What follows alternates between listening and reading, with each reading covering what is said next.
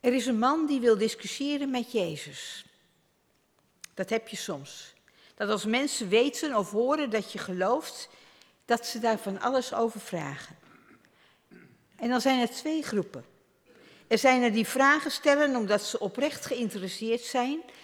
En achter hun soms kritische vragen kan heel goed het verlangen liggen dat jij hun twijfels of, of bezwaren kunt wegnemen. Maar er zijn er ook bij, bij wie het alleen maar gaat om het stellen van kritische vragen.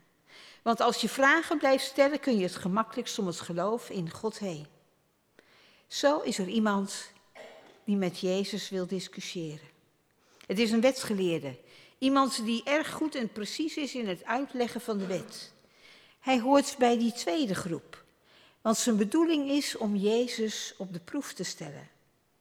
Hij wil argumenten om er maar niet aan te hoeven dat Jezus Heer is. Wellicht heeft Jezus indruk op hem gemaakt. Zij hij zal hebben gezien en anders wel gehoord hoe Jezus mensen gezond maakt.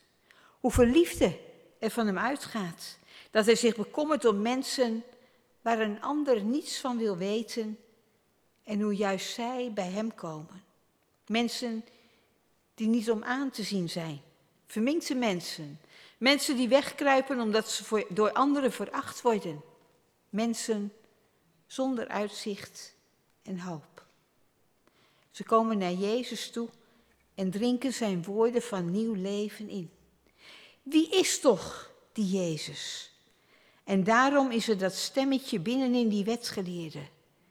Stel je nou eens voor dat die Jezus gelijk heeft. Dan kan hij niet langer blijven zoals hij is. Dan kan hij niet langer de zelfvoldane expert in de wet zijn. Hooghartig, koel, onaangedaan door de ellende om hem heen. Niet langer de trotse geleerde die in zijn ivoren toren hoog boven de mensen uitzweeft. Dan kan hij niet langer autonoom zijn en zelf weten wat hij doet. Als je zo onrustig wordt, wat kun je dan het beste doen om dat te sussen? Vragen blijven stellen. En accepteer alleen maar de antwoorden waar harde bewijzen voor zijn. Alles wat te maken heeft met God en het eeuwige leven is immers onbewijsbaar. En daarom de vraag, meester, wat moet ik doen om het eeuwige leven te krijgen? Het is een slimme en tactische vraag. Want daar hebben zich al honderden mensen het hoofd over gebroken, zich zucht over gepiekerd. Dus deze Jezus van Nazareth zal er vast niet het verlossende woord kunnen spreken. Als Jezus zegt, door geloof kom je tot eeuwig leven, dan kan hij mooi tegenwerpen. En waarom heeft God ons dan geboden offers te brengen? En als Jezus antwoordt, wees gehoorzaam en breng de voorgeschreven offers, dan kan hij hem voor de voeten werpen. En u hebt steeds gezegd dat het op geloven aankomt. Ja, Jezus zal hem niet krijgen. Maar deze wetsgeleerde heeft zijn gesprekspartner onderschat.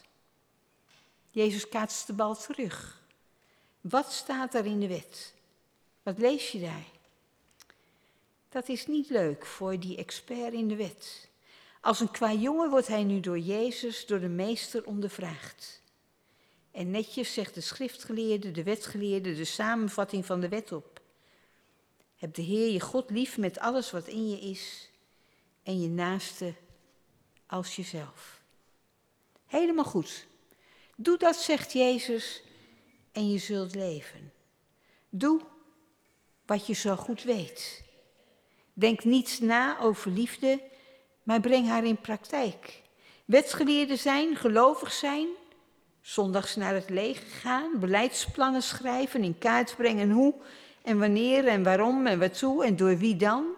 Het is allemaal veel gemakkelijker dan werkelijk een uur opofferen om daadwerkelijk God en de medemensen lief te hebben en te dienen. De expert in de wet wil Jezus op de proef stellen, maar daar staat hij nu zelf in zijn hemd. Daar had hij niet op gerekend en misschien denkt hij wel, met die Jezus van Nazareth, daar kan je gewoon niet mee praten. Totaal geen gevoel voor geestelijke zaken, maar onmiddellijk klaar met de praktijk. Plotseling schiet hem een gouden gedachte binnen. Zo zal hij Jezus toch dwingen de discussie voor te zetten en zal hij zichzelf de praktijk van het lijf kunnen houden. Blijf vragen. Blijf alles onzeker maken. Zolang je nog vrome vragen hebt, kun je, kun je immers wachten met vrome daden. En daarom, wie is mijn naaste? Dat is natuurlijk de vraag waar het om gaat. Want zolang dat niet duidelijk is, wie mijn naaste is, kan ik hem en hoef ik hem ook niet lief te hebben. En dat is wel zo gemakkelijk. Heerlijk toch zo'n vraag, wie is mijn naaste? Waar staat in de Bijbel dat? Waarom moet ik? Kun je lekker over filosoferen en moeilijk doen, zodat je je stoel niet uit hoeft en lekker achter de tv kunt blijven hangen. Maar deze wetsgeleerde heeft zijn gesprekspartner opnieuw onderschat. Alleen Jezus doet precies het omgekeerde van wat je verwacht. Er komt nu niet een stevig theologisch dogmatisch verhaal. Nee, Jezus gaat een verhaaltje vertellen. En je hoort het die wetsgeleerden denken. Nou ja, zeg, dat kan je toch niet maken om bij zo'n ernstige vraag op de proppen te komen met een verhaaltje? Verhaaltjes zijn toch voor kinderen? Er was eens iemand die van Jeruzalem naar Jericho reisde. Lekker vaag meteen. Iemand, wie is dat? Iemand kan iedereen zijn. Dus meneer X of mevrouw Y, moeten die mijn naaste zijn? Die iemand die wordt in elkaar geslagen, zwaar gewond ligt hij langs de weg? Nou ja, dat kan gebeuren. Moet je ook maar niet op zo'n gevaarlijke weg gaan lopen. Het is vragen om moeilijkheden, iemands eigen verantwoordelijkheid.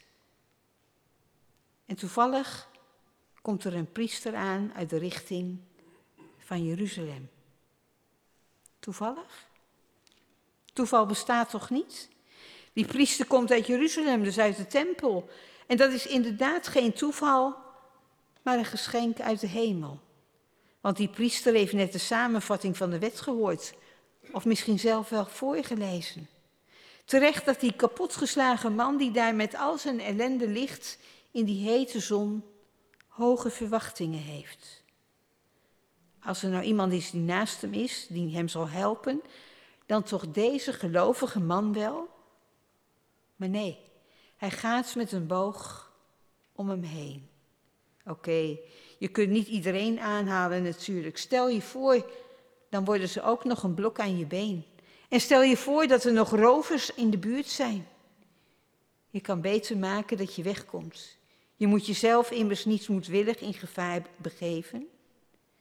Weet jij, weet jij veel wie het slachtoffer is? Voor hetzelfde geld is het een dronkenlap, een zwerver, iemand met aids of welke enge ziekte dan ook. Misschien is het wel iemand die zelf geen poot uitsteekt, behalve bij de sociale dienst.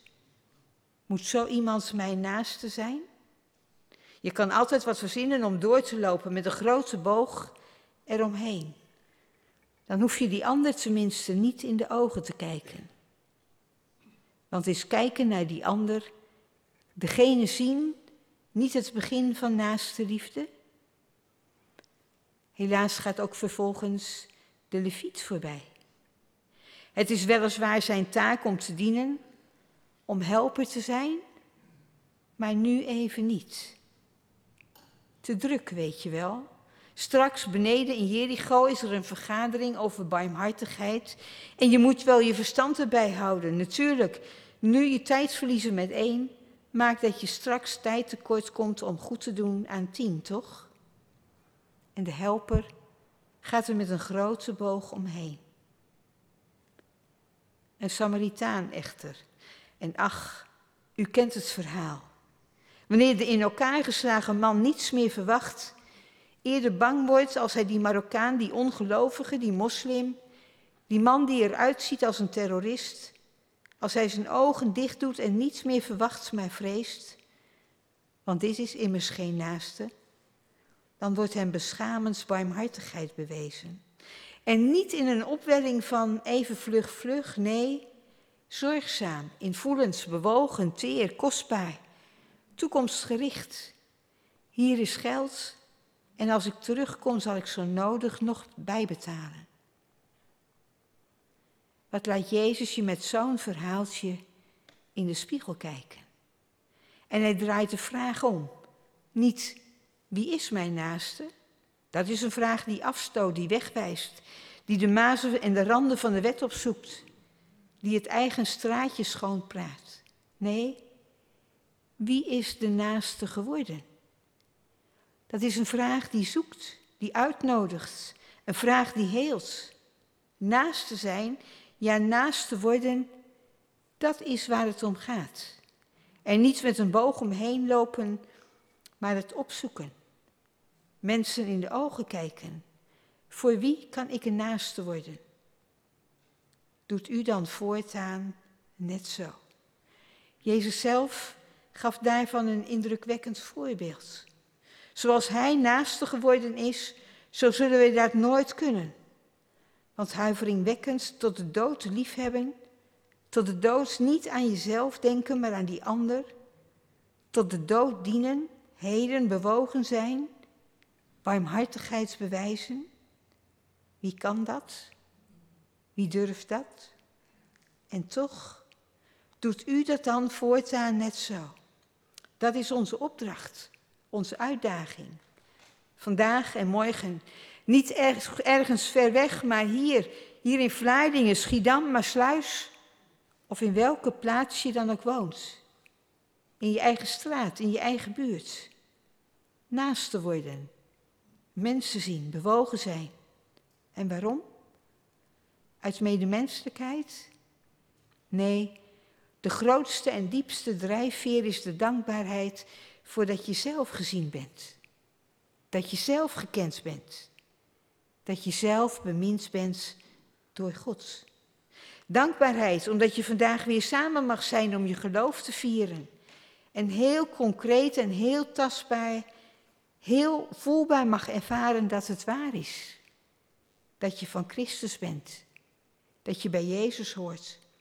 Dat God niet aan jou voorbij gaat, maar je ziet, in de ogen kijkt en lief heeft, zijn liefde bewijst.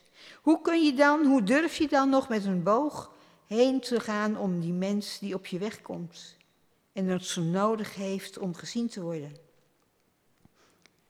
Pak straks eens, als u thuis bent, uw adressenboekje. En bekijk eens bij wie je de komende weken op bezoek kunt gaan. Ga in gedachten je straat eens af alle huizen. Waar kun jij iets voor een ander betekenen?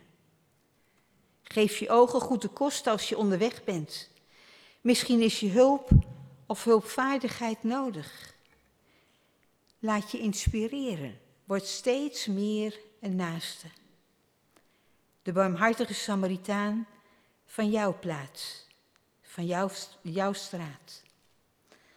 Laat vanmorgen ons gebed zijn de woorden waarmee ik afsluit. Als ik voor jou die medemens mag zijn, die kan luisteren naar alles wat je drukt, naar alles wat je meedraagt. Als ik voor jou die medemens mag zijn, door jou geroepen, door jou om hulp gevraagd, omdat het echt niet verder kan. Als ik voor jou die medemens mag zijn, die op het juiste ogenblik bij jou binnenkomt, als je bang bent geworden voor het donker om je heen dan dank ik je voor dat vertrouwen in mij. Amen.